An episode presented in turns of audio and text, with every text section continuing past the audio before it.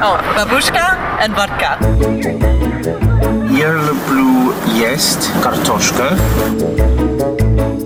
Да, спасибо. Иностранности с Полиной Ермолаевой. Всем привет! Вы слушаете программу «Иностранности». Меня зовут Полина Ермолаева, и каждую неделю я приглашаю в эту студию либо иностранцев, которые живут в Москве, либо русских, которые уехали за границу и какое-то, ну, обычно довольно долгое время там живут и про эту страну знают уже все. Сегодня у меня в гостях Арина Куликова. Она 13 лет э, живет в Праге, в Чехии. Ну и, соответственно, сегодня мы будем изучать чешские странности. Арина, приветствую. Добрый день, Полина. А, с радостью поговорим о Чехии и с удовольствием отвечу на ваши вопросы. Так уж случилось, что 13 лет назад, э, сама того не планируя, я оказалась в Праге. А, долгое время прожив в Москве, получилась э, такая резкая перемена в бизнесе, и мы уехали. Вот вы сказали, что вы не, хот... ну, не хотели, Вообще не, не планировали, никогда не думали о переезде. У меня абсолютно русский муж, который вообще даже слышать об этом не хотел, но так часто бывает, когда ситуация в жизни меняется вот на 360 градусов и еще наполовину, да. То есть ты сначала тебя как будто крутит, а потом ты оказываешься где-то в другом месте. Как оказались, я даже уже сейчас не помню, потому что а, когда не планируешь, да, видимо, судьба, то вот так и получается. Часто люди долго готовятся к этому процессу, у них возникают какие-то визовые сложности, еще что-то. Да-да, они там собирают документы, доказывают, что они достойны, там то все, их там не пускают на границ. Да, и в случае с Чехией это всегда так, потому что Чехия одна из самых непростых стран в плане иммиграционного процесса. А что у вас за бизнес такой, что вам пришлось в Чехию вдруг ни с того ни с сего переехать? А у нас был развлекательный комплекс в Москве, и тогда шел такой передел площадей больших. 13 лет назад это был, соответственно, 2000... 2008 год, угу. да, и просто нас попросили съехать. Вот, было очень обидно, и мы что-то так расстроились, что решили, что... Обидеться на Россию э, немножечко. Нет, не на Россию. На Россию, наверное, никогда это невозможно, но просто вот не совпали мы на тот момент с властью московской и решили съехать. Причем э, съезжали спонтанно, это было очень смешно, да, позвонив подруге ночью, а, я спросила, а ты вообще сейчас где? Она говорит, да, вот мы в Прагу переехали. А вот есть там какая-то... Ну, вы знали, что она переехала? Да, я узнала об этом вот буквально просто Накануне, это такое да? стечение обстоятельств, да. И она, да, вот, пожалуйста, мы тебе сейчас тут все организуем. Мы с мужем ни разу не будучи в Праге до этого никогда, поехали, и вот так само все, раз, два, три, все сложилось, и буквально через полгода мы уже переехали. Но вы сначала приехали посмотреть, или а, как это? То есть мы... тут же действительно все равно понятно, что вы, может быть, так не заморачивались, как многие, кто планирует э, переезд, но все равно с документами-то как-то надо дела уладить. Да, и с этой целью и поехали, собственно. Не видели ни города, ничего. Я сейчас, да, проработав много лет профессиональным гидом, а спустя, да, какое-то время я стала понимать, что когда мы приехали, мы города вообще не поняли, не увидели, но первые ощущения, они бывают всегда самые такие, да, поскольку я родилась в Ленинграде. Для меня вот эта линия большой реки и набережные, которые, да, выстроены в европейском стиле. Муж из Сочи, он увидел там свои холмы, и буквально за 15 минут э, в такси мы поняли, ага, тут ничего. Ну, это и... прям сердечко подсказывает или как? Ну, как не знаю, это, это, это необъяснимо, я думаю, и очень индивидуально. И буквально, да, вот быстро-быстро-быстро мы это решение приняли. Что нужно для того, чтобы э, там остаться? Ну, как нужно нужно доказать, что ты достойный гражданин. Никак. Будущий, возможно. Не, этого не требуется, да, есть определенные как бы основания формальные, да, тогда были одни, сегодня совершенно другие, и мы конкретно въезжали как учредители собственной фирмы. А, ну вот, то есть вы, ну, условно, для, в страну ввезли денег? Ну, даже нет, мы просто открыли юрлицо угу. и попытались внятно объяснить о том, что мы понимаем, чем мы будем заниматься. И заниматься вы чем стали? И тогда? стали заниматься, мы не знали, чем мы будем заниматься. Просто мы думали, да, лицо. что это будет что-то то же самое, что здесь. Но увидев этот город, а я всегда на самом деле мечтала работать экскурсоводом, когда на ИСТФАК поступала в Ленинградский, я не планировала стоять за кафедрой, хотя сделала это ну, практически вот до переезда. Вот. А приехав в Прагу, я поняла, что я хочу вот это. И я пошла на курсы, не зная чешского. Это тоже какой-то фатальный элемент. И там был профессор, профессор Капо, чешски говоря, в Карловом университете, которая оценила мои знания и, в общем, закрыла глаза на отсутствие чешского. Ну, мы сейчас про э, вот эту вот стезю экскурсоводов а, еще поговорим. Вы сказали, что Чехия довольно сложная для иммиграции страна, но я, например, знаю, что э, они очень лояльно относятся к тем, кто знает язык. Ведь если ты знаешь чешский, то ты можешь получить бесплатное образование в Чехии, да? Однозначно, да. Это другая история. Это молодежь, это студенты, это люди, которые целенаправленно приезжают получать образование. И первое, с чего они начинают, они учат чешский язык. Еще здесь, скорее всего, Нет, да? нет, только там, Там? здесь. Мгм. Я не видела еще ни одного человека, который бы выучил здесь язык, да. ну, учат, но не, не это непродуктивно, да. А вот те дети, которые там э, год не ходят в клубы, а все-таки учат, да, на этих курсах в Карловом университете, в том же они поступают, да. То есть система правда. налажена, и довольно много русских Великолепная, да, и русских, и казахских, украинских, белорусских. Как вы учили язык, расскажите? Мы пошли в Карлов университет на курсы. Это единственный способ, что ли? Это, ну, единственно, с моей точки зрения, такой эффективный способ, потому что курсов очень много, да, но мы не хотели продолжать обучение, мы выбрали самую старую школу по обучению чешскому для иностранцев, и она дала свои результаты. Через месяц каждодневных занятий я читала, писала и кое-что понимала. Ну, можно сказать, что русский, который начинает учить чешский язык, ему проще. Ну, потому что, в общем, языковая группа плюс-минус. Можно сказать, но людям, которые владеют украинским языком, гораздо проще. Они близки очень сильно. С русским нам сложнее. Разность в грамматике, в падежах, в окончаниях. Я никогда не скажу «беж», а у них это нормально в повелительном наклонении, да, беж, бежи, это очень сложно. Беж, Нам- это да, звучит очень неграмотно по-русски. как Абсолютно, будто. да, и это до сих пор коробит. Да, серьезно?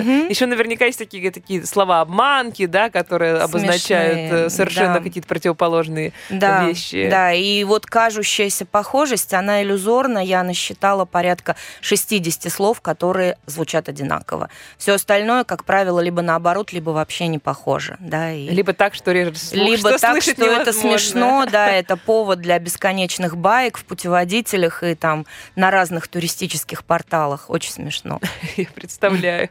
Э, Ну, если бы вы учили, например, испанский язык, да, ну, совсем другой, или, ну, китайский не будем брать, да, там совсем другая история, вообще система языка, вы бы выучили за месяц? Нет. Или вот эта вот схожесть, она все-таки при... Я и тут не могу сказать, что я его выучила. Ну, понятно, что вы начали как-то читать К чуть-чуть. разговорному я пришла лет через пять, и до сих пор еще к нему Серьезно, иду. да? Серьезно, да? И это очень сильно зависит от степени интеграции в среду. Если вы где-то работаете с чехами, на заводе, в офисе, еще постоянно контактируете, то наверняка за год вы заговорите. И хорошо. Если же вы, как большинство русских, да, работают на себя и вращаются в своей среде, то этот процесс растягивается на годы. И спустя даже 10 лет я знаю многих, кто плохо говорит. Ну, верю, да, прекрасно верю. А, Особенно, ну, вы же еще работаете с русскими. То есть вы гид русскоязычный в Чехии, в Праге. А, С вами можно, ну, как-то пройтись, да, заказать экскурсию. Ам, Как на это учат в Праге? Есть же наверняка какие-то сертификаты, Конечно. что-то сдавать нужно, какие-то экзамены. Как это происходит? Это, это курс э, переподготовки профессиональной, их немного на самом деле, и только двое да, официальных курсов, которые, собственно, вот одни из них я и закончила, где мне жутко повезло, грубо говоря, в, апрель, в, в октябре я переехала ровно 13 лет назад, и в апреле я провела уже первую свою экскурсию в статусе обладателя золотого значка пражского гида официального. Насколько это сложный процесс? Ну, то есть насколько пришлось постараться, чтобы получить этот значок? А, пришлось, да, в области именно прикладной чешской истории, потому что когда я со своим таким снобизмом, да, преподавательским, историческим чешским пришла и сказала, ай, да я всю жизнь преподаю историю. Они ну, у вас какая история? Там же тоже У меня российская специализация есть. всемирная история, широкий профиль, я историк по образованию. И они мне сказали, да, это прекрасно, но только нас интересует конкретная история пятого камня в девятом ряду на Староместской площади. Что там? И тут я на три месяца вынуждена была закрыться дома, и сложность, опять же, была языковая, потому что на русском нет вменяемой информации, пришлось это все переводить, а, адаптировать под себя, ну и в итоге я сдала этот экзамен. Ну, вы заморочились, я так понимаю, мощно. Очень хотелось. Ну, очень хотелось, Ну и есть хотелось на самом деле. А Чем муж э, занялся? А муж это классическая история, кто не Лежит на диване и что? Нет, тот риэлтор.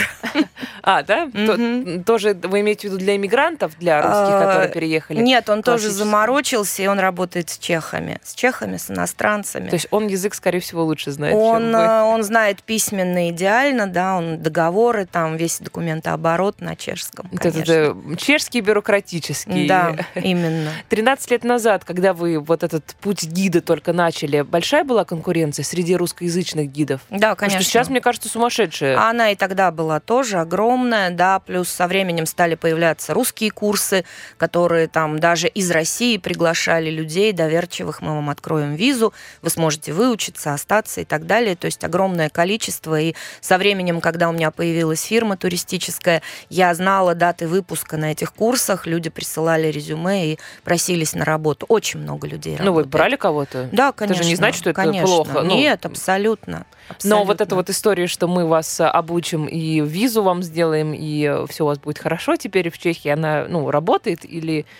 Э, Теперь в Чехии ничего не работает. Вот уже с марта месяца. Ну, это понятно, да. Да. Но, но, но в целом, что это не, не обязательно, не сто процентов а, обман какой-то. Нет, конечно, нет, конечно. Я всегда говорю о том, что если ты чего-то хочешь, ты обязательно это получишь.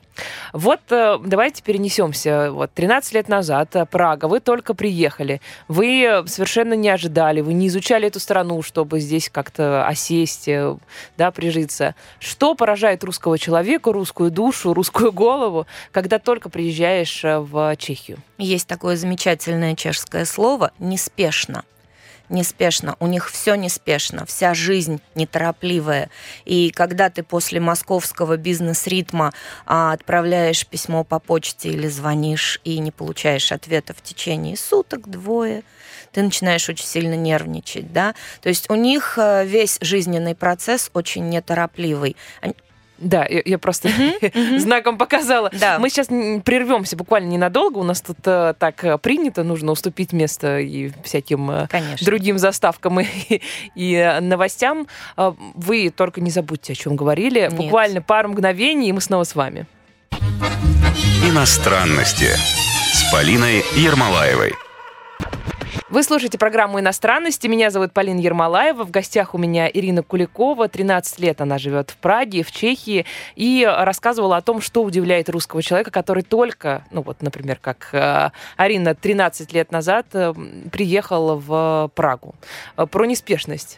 Да, про неспешность. Пятница – это маленькая суббота, отдых начинается уже с четверга. А мой коллега, директор одного из отелей пражских, когда ему звонишь в четверг, например, или в пятницу утром и просишь, а, не знаю, цену на номер или доступность э, проверить, он говорит, нет-нет, в понедельник. Все разговоры, но мне надо завтра.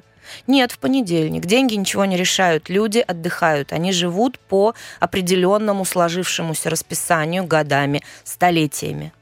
Да, вот это очень важно, что столетиями и тут сложно довольно И ничего с этим не сделаешь. Это семейный бизнес, да, Это который... все, это любой бизнес, это наемная работа, это бизнес, не решают деньги ничего. Есть правила, да, которые никто не нарушит. Им не нужно больше. Прелесть и особенность чехов в том, что они привыкли довольствоваться, ну, э, достаточным с их точки зрения каким-то определенным стандартом. Я не говорю минимумом, но стандартом. Вы сказали, что все, они отдыхают. Вот как выглядит этот отдых? Как чехи отдыхают? Но сначала это пятница, и святое дело сходить в пивную. Обязательно. Ни одна пятница не обходится. Пятничное пиво – это святая абсолютная история. И чех никогда вам не скажет, но пойду с э, паном Карлем до господы, пойду с паном Карлом, да, в пивную, он скажет... э, Как пивная будет. Господа, господа, А, небо пивнице. Вот. И он скажет, э, что я иду с ним в пивную, просто покажет на этого человека, и будет понятно, что это его ближайший друг, потому что на пиво абы с кем не ходит. И за пивом ведутся разговоры, решаются дела, э, судьбы, много всего. А, есть выражение, рано или поздно любая тема сводится к пиву. В Чехии пиво это больше, чем часть культуры, национальная гордость, это религия, я бы сказала. В абсолютно атеистичном обществе есть религия, это пиво, которое а, уравнивает всех.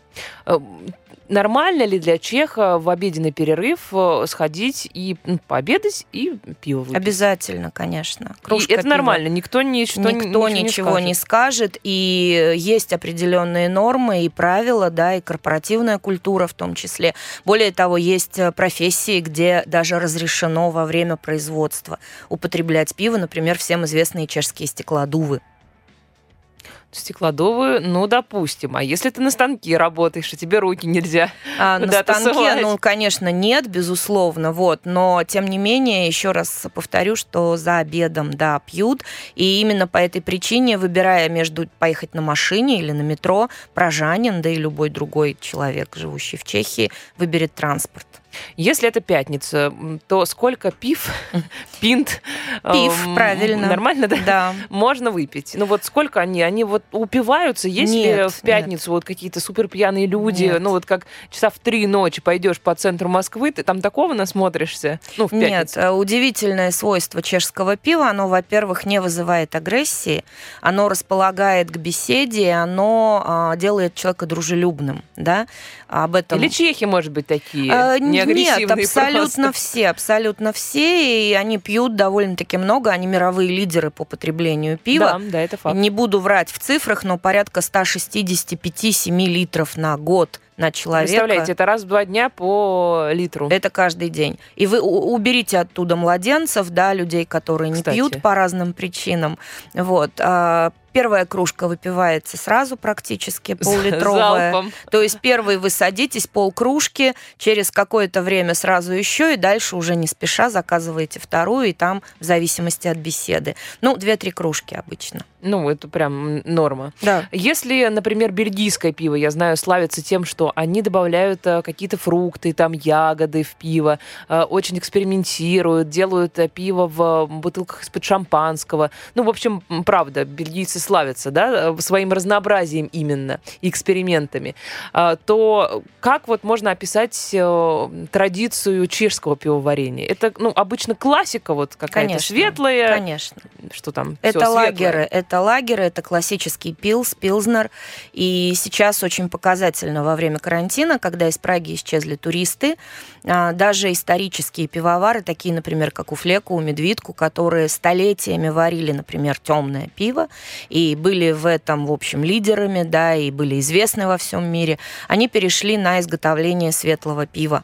Наш любимый Страговский монастырь на а, Градчанах, он а, перестал варить тот ассортимент, который у них был. Осенний антидепрессант, да, темный эль, такой плотный, бархатистый, который мы ждем каждый год. В этом году не был сварен, и появились а, два вида. Это светлое, легкое лагерное пиво и еще пшеничное, которое сроду чехи не варили, но рядом все-таки единственно доступные немецкие туристы. И вот для них это было. А в обычное время, конечно, Прага славилась и последние лет 10-15 э, тема крафта, да, или мини-пивоваров, как говорят чехи, она была... Ну, они все равно варили э, вот обычное, светлое. Э, Нет, они как раз Или имели, имели в линейке, да, обязательно светлую какую-нибудь двенадцатку или там десятку, да, 10 или 12 процентов содержания пивного Ого, сусла. нормально. Соот- Это не алкоголя, не алкоголя, А, это процент пивного сусла в пиве. Вот. И делали, конечно, удивительные э, крафтовые вещи. Эли были очень популярны, огромное разнообразие, да. К сожалению, сейчас многие из них разорились, это грустная история. Да уж, э, про сезонность пива. Есть ли у чехов там представление, что лето это обязательно вот э, светлое пиво, а зимой обычно темное? Ну, мне кажется, есть такое-то условное. А, у вот разделение. таких самых-самых э, классических, типичных, аутентичных чехов нет. Они пьют круглый год свое светлое пиво, в идеале это пилзнер, да, пилзнер урквал или еще что-нибудь похожее на него. Ну а сезонность, конечно, присутствует, и зимой традиционно преобладают темные, э, теплые, такие плотные, маслянистые сорта, безусловно. Осенью можем тоже их наблюдать, весной можем видеть э, зеленое пиво, можем видеть э, летом вишневое пиво, там Вот, ягодное, вот. клубничное. Ну, я нашим слушателям сообщу, что мы ни в коем случае не призываем употреблять алкогольные напитки. Эм, Сами иногда грешим, но вам не, сове- не Да-да, советую сильно эм, злоупотреблять, по крайней мере.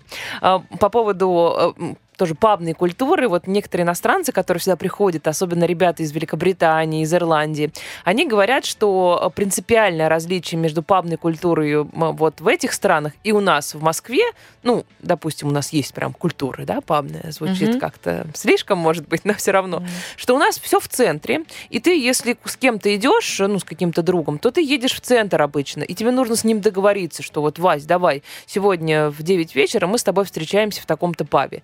А В то время как в Великобритании очень развиты местные пабы, когда у тебя там под домом или, ну, в твоем квартале есть э, паб, и тебе не нужно ни с кем договариваться, ты просто приходишь по месту жительства в э, ближайший паб, и, соответственно, там уже все на месте, там уже тебя все ждут, все знают, и ты просто приходишь и говоришь, мне как, как всегда. Как обычно. Вот, да, в Чехии как? Есть ли вот такая вот э, именно масштабная пабная культура, когда пабы есть не только в центре города, но и вообще в каждой подворотне, и в спальных районах, и везде? Мы уже с вами знаем, что пиво это религия. Так. Да, в каждой деревне, даже если она имеет три дома, то первый и последний дом в этом ряду на улице будут пивными.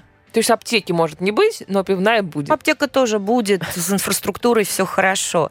И да, они действительно, многие даже предпочитают поужинать дома и потом пойти на пару пив, поговорить с друзьями. И это удивительная история, она тоже существует годами, поколениями люди ходят в одни и те же места. Именно по этой причине очень плохо приживаются пабы и пивные, открытые иностранцами.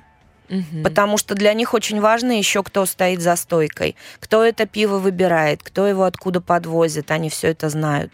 И очень интересно забираться в глубинку и наблюдать, как это происходит. Вот э, они стараются выбирать и поддерживать чешских производителей. Ну, то есть это прям может быть принципиальная позиция даже, что я пью только чешское пиво. Нет, это привычка, это, да, элемент патриотизма, но надо отдать должное еще и качеству, конечно. Это одно из лучших в мире пив, и что тут спорить, да, вне всякого сомнения. Иначе бы они столько Оно не хорошо, выпивали. да. Вы сказали, что удивляет в первую очередь это неспешность а, чехов, когда приезжаешь в страну. А вот можете задать себе вопрос э, и ответить нам вслух, э, как вас изменила страна? Вот вы 13 лет там живете. Что вас теперь чешского? Наверняка же как-то себя пришлось, ну, если не сломать, то поменять, чтобы комфортно чувствовать себя в этой стране. Безусловно, я тоже научилась не торопиться. Это, наверное, одно из важнейших таких свойств и перемен. А, Я пытаюсь все время себя одергивать и говорить, что всех денег не заработаешь и всем мил не будешь. А Нужно выделять время на отдых. Это очень важно. Время побыть с семьей. Это тоже очень важно, и в этом а, у чехов можно учиться, да, этому. Потому что, что бы ни происходило, пятница, суббота и воскресенье, не дай бог каникулы, не дай бог Рождество или выходные дни, это семейные дни. И они едут на горы, они едут в лес, они едут за город, они едут еще куда-то. У них э, большие машины, минивены, куда помещаются собаки, дети, а чехи собачники. В каждой семье обязательно есть пес. А, Лодки, лыжи, велосипеды, да, и вот это святое. Это поразительное их свойство, которому можно и нужно учиться. Что поражало, это такая подчас нарочитая небрежность в одежде удивительная. И нам казалось, особенно после, да, проживя много лет здесь, мне казалось, что как можно в таком виде выйти на улицу, особенно женщины, могут быть не очень опрятные, могут быть не очень причесанные, они могут наводить красоту прямо в метро, они могут завтракать в метро, плюхнуться бегом, да, у нее обязательно не одна маленькая сумочка с собой, а еще рюкзак. Для меня всегда было загадкой. И сумка, и рюкзак. И что да? она несет в этом рюкзаке? Потом я поняла, что там контейнеры с едой, там, возможно, запасная какая-то одежда, еще что-то. Ну, в общем, да, и ты к этому быстро привыкаешь и понимаешь, что, в принципе-то, в общем, очень комфортно. Совершенно не обязательно каждый день, да, полный мейкап, там, укладку, каблуки, а вполне можно себе вот так выйти погулять. Арина, снова сделаем небольшой перерыв. Напоминаю нашим слушателям, что у меня в гостях Арина Куликова, на 13 лет э, живет э, в Праге. Буквально пару мгновений, и мы снова с вами. Иностранности с Полиной Ермолаевой. Это программа «Иностранности». Меня зовут Полина Ермолаева. Арина Куликова у нас в студии. Надеюсь, вы уже запомнили. 13 лет она живет в Праге. И мы сегодня изучаем чешские странности. Вы сказали о том, как меняет э, русских этот город, эта страна. А есть ли что-то, что вас до сих пор раздражает там? Ну вот что-то, с чем вам сложно смириться? Понятно, что вы ну как-то прижились уже, но что-то, что вас вот подбешивает? А подбешивает э, узкопрофильность образования. Есть такая да, специфика в любом месте, куда бы вы ни пошли, и к кому бы вы ни обратились, будь то банк, какое-то учреждение, да, каждый человек может э, иметь компетенцию в рамках одного маленького вопроса. Для того, чтобы решить этот вопрос на шаг шире в сторону, нужно позвать еще специалиста. Но позвать его можно только в определенное время, записавшись к нему. Таким образом возникает такая стена непреодолимая, да, на первый взгляд с нашей точки зрения, элементарные вещи. Ну, например, живет человек за границей, он не может приехать, ему нужно поменять какие-то данные в банковском своем аккаунте, он не может это сделать без личного присутствия. И никак по-другому он сделать это не может. Никакие никакие вообще истории с заверением, они не работают, звонки не работают, ничего. А главное, что это нетипичная для них ситуация, в нетипичных ситуациях они не работают. И это все. Вообще ступор Вообще полный, ступор да? полный, да. А здесь, когда вы возвращаетесь теперь в Москву, да, ну, периодически же, да, ну, хотя бы раз в год, наверное, Конечно. знакомые, друзья, родственники остались. Вот здесь что вас э, раздражает? Ну, ст- раздражает. Теперь уже вот э, с, с чешской стороны. Ну, знаете, наверное, не могу сказать, что это раздражает. Наоборот, иногда даже немножко а, удивительно восхищает. Вот сейчас, в период, когда все кругом кричат про пандемию, там, про какие-то защитные меры, наш вот этот потрясающий такой легкий русский пофигизм, да, авось, будь что будет, а как-нибудь пронесет. Но он не только в пандемические времена проявляется же, да? Он же и, и так просто работает. Конечно, работает, но сейчас это особенно видно, да, заметно с теми же масками. Вот. И я, с одной стороны, конечно, внутри себя напрягаюсь, потому что привыкла к тому, что если сказано, то люди делают. А с другой стороны, думаю, что, эх, а может, и может и хорошо, что так, в конце-то концов. Вот, не могу сказать, что что-то раздражает. Но чехи же не такие зануды прям страшные, как э, немцы, например, которые все делают вот как написано, вот по инструкции. Вот если нельзя переходить, ну, не знаю, там дурацкий пример, может быть, ну там на красный свет, то никогда в жизни немец не, не перейдет, даже если красный свет будет гореть э, три, часа. Чехи тоже не перейдут. Тоже не перейдут, да? В этом смысле они такие же. Они такие же, ну, посмотрите на историю, они 300 лет жили в составе Австрийской империи, да, это, ну, собственно говоря, структурно немецко-культурная страна, будем так говорить, и ближайший экономический партнер, к которому привязана экономика там и многие другие вещи, это Германия. И немецкий язык для чехов, он, ну, как бы для большинства это второй язык, они его все стараются знать. Но элементы культуры тоже, очень много. Насколько среди молодежи развита иммиграция в Германию? В Германию много было, особенно до 2008 года, до 2011 года очень много уезжали. А что было у них в 2008 Ну, был вот 2011 этот году? кризис, когда, У да, нас помню. 2008 год у них тоже, да, эта история была всемирная, когда остановились конвейеры двух э, предприятий, таких как, например, Шкода и Мозер, да, На и- территории Чехии. да, на территории Чехии, когда не было сбыта, когда упала покупательная способность, менялись курсы валюты, а вот тогда мы увидели, что очень многие, например, врачи, которых перестали принимать на работу в Германию, стали возвращаться назад в Чехию и сразу же заполнили собой все недостающие места.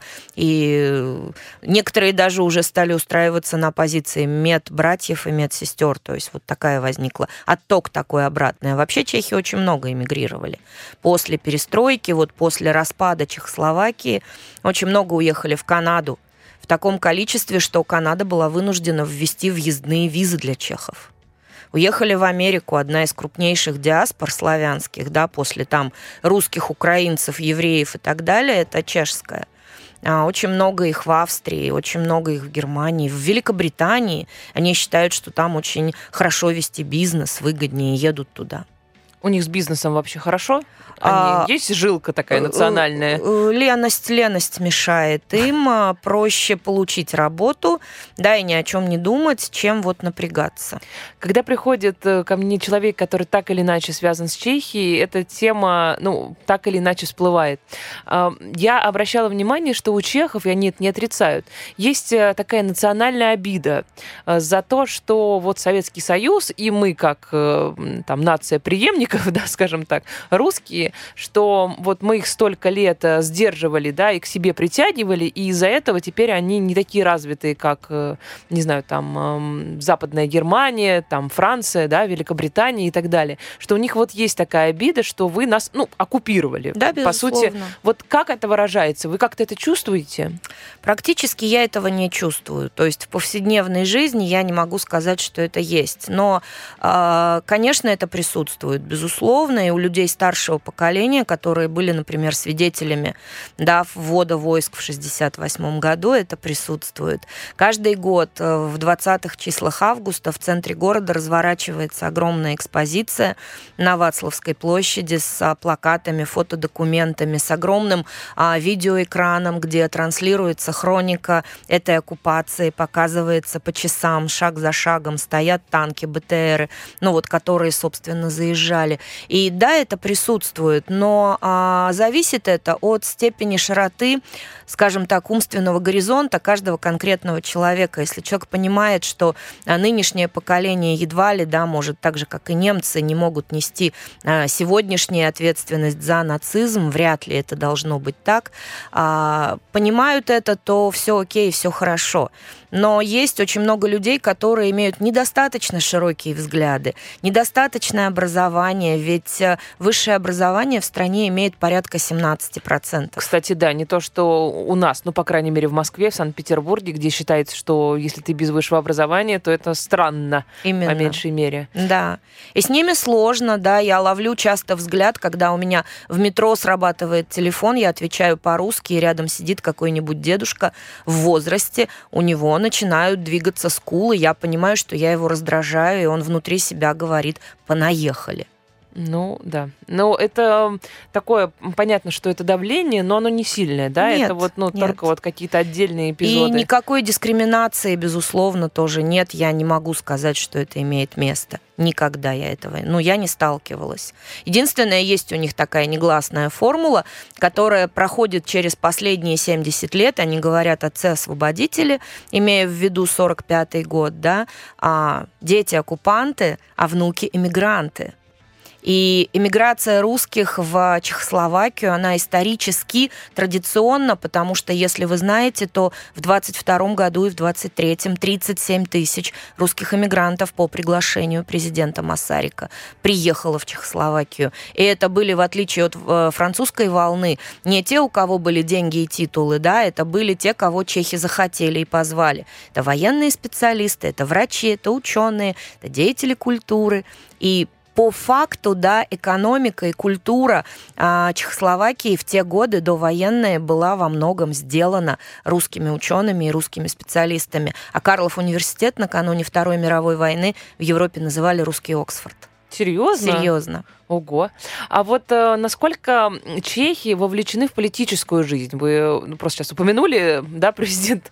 Я подумала, насколько они, ну, просто вот в Америке все этим живут, да, ну, в Штатах. И, ну, огромное количество стран, где все этим живут. Они выходят, ну, вот это когда протесты, например, э, это не что-то из ряда вон, как у нас, а это, ну, как-то зашито уже, и это нормально, и все ходят голосовать. И это, это считается не то чтобы нормой, ты обязан и ты несешь за это, ну, какую-то ответственность даже. У нас вот в головах этого нет. Не знаю, хорошо это или плохо, но, но это так. Чехи ходят голосовать, для них это очень важно. И меня поражает, э, конечно, мои наблюдения, поражают за выборами президентов и парламента в Чехии. Я там прямо начала верить в демократию, потому что каждый раз из ниоткуда появляются люди, действительно из народа в значительной степени. У нас так будут из ниоткуда ли? Вот, да. Но там тоже, конечно, наверное, не ну, совсем да. прямо вот, да. Но, тем не менее, на, на примере мэра Праги, который переизбирается каждые два года, это, да, Часто, каждые два часто. года. У нас то доктор, то учительница, то еще кто-нибудь. И я, в принципе, не могу вам сказать, что это плохо и это как-то влияет на состояние города. Ну, еще очень важно, у нас тоже нет, на мой взгляд, этого понимания, что э, я имею право участвовать в политической жизни, а в частности потому, что я плачу налоги, и эти налоги я должна знать, как они используются. Я должна это видеть и должна отстаивать э, свои э, там права, да, и свои деньги, получается так.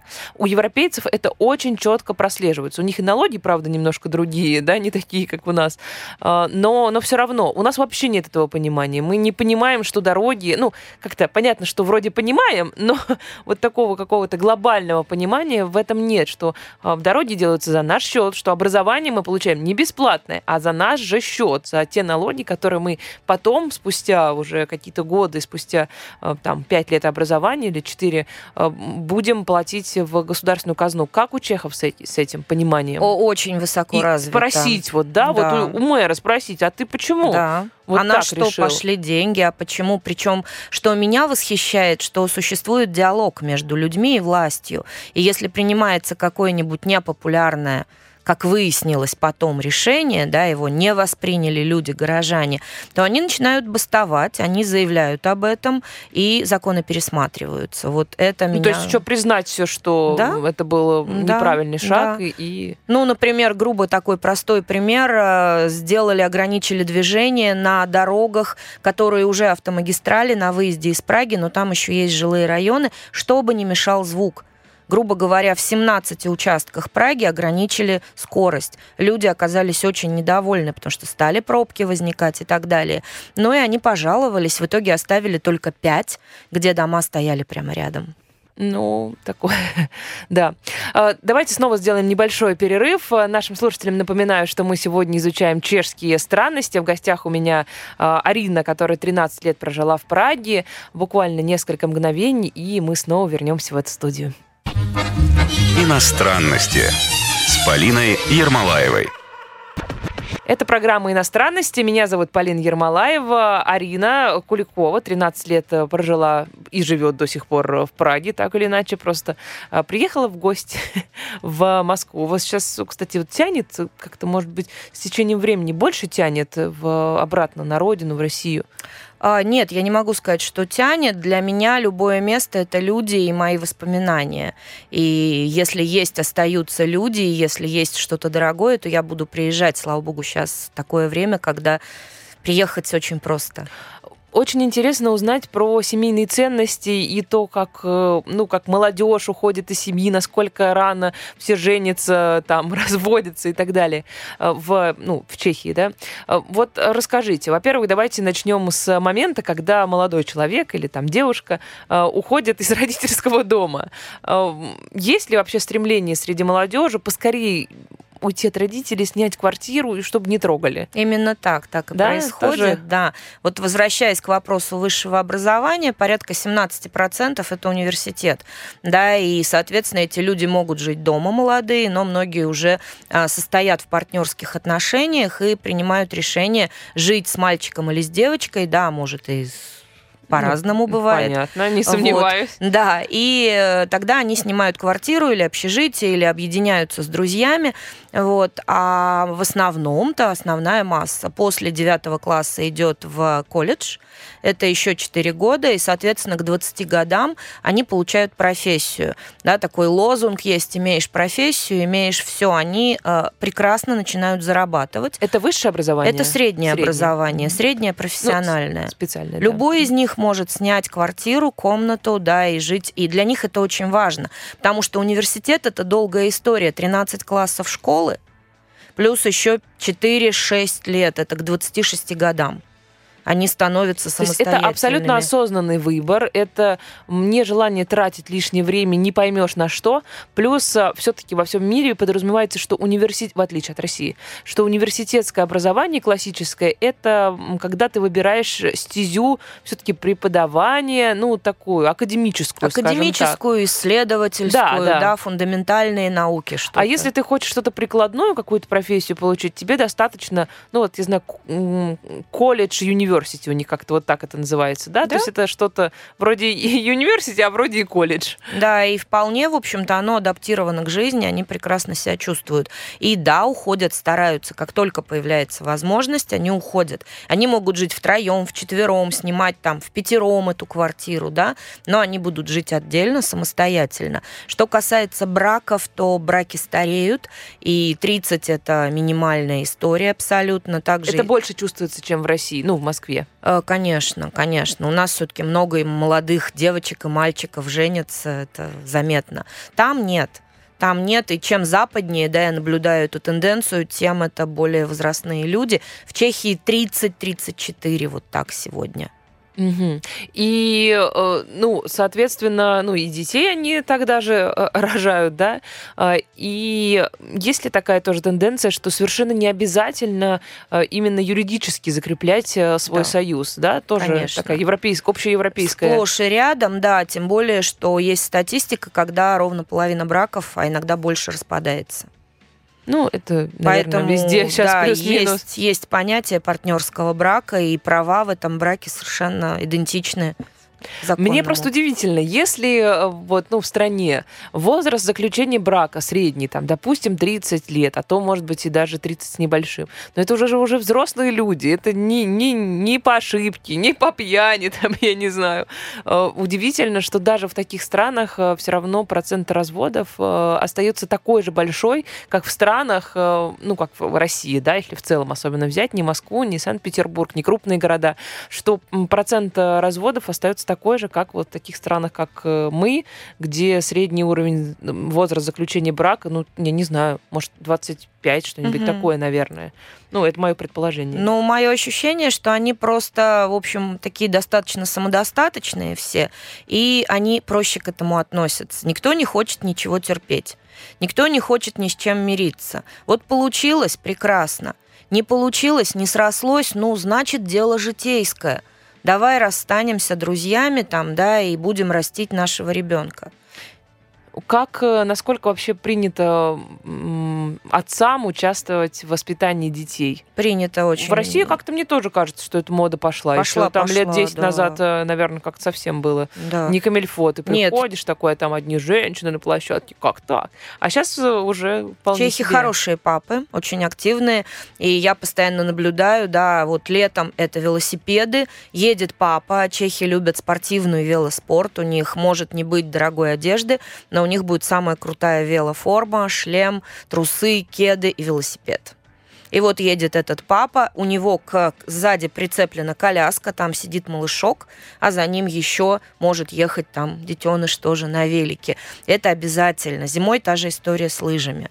Хоккей, естественно, да, это очень-очень развито. Чехи неплохие отцы, и про это много сказано.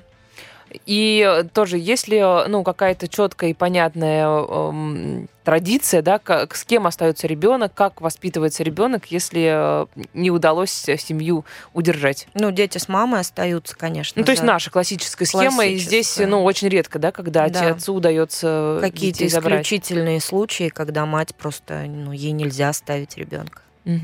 Интересно еще узнать про деньги немножко, угу. про зарплаты, про налоги, про то, сколько все стоит. Ну, давайте с налогов начнем. Какие в Чехии, ну, в первую очередь, подоходные налоги? 21%. Это для всех, то есть mm. тоже не прогрессивная шкала? Нет, пока на данный момент нет. Но разговоры Но тоже разговоры идут об этом. Уже, да, уже давно. Да. Но, в принципе, для Европы очень даже неплохо. Наверняка многие, э, там, не знаю, французы приезжают и просят э, паспорт чешский. Да, французы, швейцарцы, те же немцы, много кто на самом деле. Им выгодно, они очень любят покупать недвижимость в Праге. Ну, во-первых, сама по себе Прага хороша необычайно, да, плюс им кажется дешевле и выгоднее. Вот да, сколько стоит жить в Праге? Возьмем, например, жилье. Сколько стоит э, его снять? В Праге дорого жить, э, и чем дальше, тем дороже растет очень уровень города и его востребованность. Я понимаю, что с Москвой сложно сравнивать, потому что вы здесь как-то, ну, как дома, но все равно давайте попробуем практически одинаково на сегодняшний mm-hmm. день. Какие-то вещи в Праге дороже. Я имею в виду коммунальные услуги. А, я даже не буду рассказывать вам, сколько я плачу за чешский мобильный телефон. Так, срочно с расскажите. интернетом. Это страшная история. Я когда озвучиваю людям эту цифру, это порядка у меня получается иной раз 300 евро на семью. То есть это, грубо говоря, три мобильных телефона с интернетом и парочка айпадов. Я, эм, ну, знаю, что российская мобильная связь, она, ну, если не самая-самая дешевая в мире, то в тройке самых дешевых это сто процентов. Да, и она прекрасна. Еще и качество, да? Да, она быстрая, интернет, я здесь наслаждаюсь. Да. Угу. Так, а коммунальные платежи это сколько? Коммунальные платежи по-разному, но порядок может колебаться на среднюю квартиру двухкомнатную в, приме... в пределах 200 евро. При этом э, как чехи относятся к э, вот этим благам? Они там обязательно выключают воду, когда, не знаю, зубы чистят. Конечно. А, и там свет проверяют сто раз, когда уходят. Да, не так, как мы. Нет, очень жестко. И вода, и свет очень жестко. И счетчики. Это очень заметно, да, когда ты начинаешь выключать, и когда ты пускаешь это все на самотек, цифры колеблются очень сильно. Да, то есть вы, вы тоже вынуждены контролировать все да, время, что я засиделся, застоялся под душем, эм, что-то... Ну я... уж прям не до такой степени, но вот открыл воду и там пусть оно полощется, конечно, нет. Хотя у нас тут очень, и, очень даже принято. Именно по этой причине посудомоечные машины – это необходимость. Да, они расходуют там в разы э, меньше воды, Конечно. чем если моешь э, руками. Если, ну, я просто помню, ездила когда-то еще в школьные времена по обмену, там э, была такая программа в Лондон, и мне там, меня поразило тогда до глубины души, запретили мыться днем или там утром, я не помню, были какие-то конкретные часы, когда дешевле всего можно, ну, могут обойтись какие-то водные процедуры. В Чехии есть такое? Нет, у нас одинаково в течение а, суток. Ну ладно, хотя, хотя, бы, хотя бы так. А, да. Ну и продукты, может быть, когда-то считали, сколько вам обходится? А, нет, честно говоря, прямо вот так вот высчитывать каждый месяц нет, но а, чтобы прожить меньше там 1300-1400 евро в месяц Праге нереально. Это на все? Ну да. Это, не только на продукты. Да, ну вот квартплата, там, да, какие-то необходимые вещи, продукты, бензин очень дорогой, топливо очень дорогое, и если есть машина, то это большая статья расхода, как и парковки. Вот, поэтому люди не ездят Ну давайте, машинах. сколько парковки а, стоит? Как минимум мы... от 40 до 60, а то и 100 крон умножайте на 3,5 сейчас. И это будут рубли? Сейчас, да, это будут рубли минимум, да, но если ты приехал на целый рабочий день, то нет возможности бесплатно оставить. Ну, как у нас э, в центре, при, примерно так. При этом какие зарплаты? Зарплаты разные, и Прага, как говорят, Москва не вся Россия, да, Прага так не вся Чехия. Зарплаты плюс-минус также от тысячи, тысячи с небольшим евро. Я говорю в евро, хотя в Чехии чешская крона, но переводить с крон будет еще сложнее для слушателей, да. Все-таки с евро сейчас есть какое-то понимание у людей. Вот, это минимально. И у нас осталось буквально минутка-полторы. Почему русскому вы скучаете, живя в Чехии? Вот что-то, может быть, вам хочется, какой-нибудь еды, там, не знаю, общения, чего-то вот. Э, Есть абсолютно все, недостатка нет. Э, у меня каждый день люди со всего мира, говорящие на русском языке, есть русские магазины, нет проблем купить продукты. Я скучаю по японской кухне, которая не закрыта, эта ниша в Праге совершенно, пара ресторанов и все. Они патриоты в этом смысле, что ну, давайте чешская кухня Конечно, пускай везде ну, будет? понимаете, за 10 евро съесть огромное свиное колено или 8 непонятных шариков из риса. Ну, я бы хотела, чтобы у меня была и такая, и такая возможность. А вот им это не надо.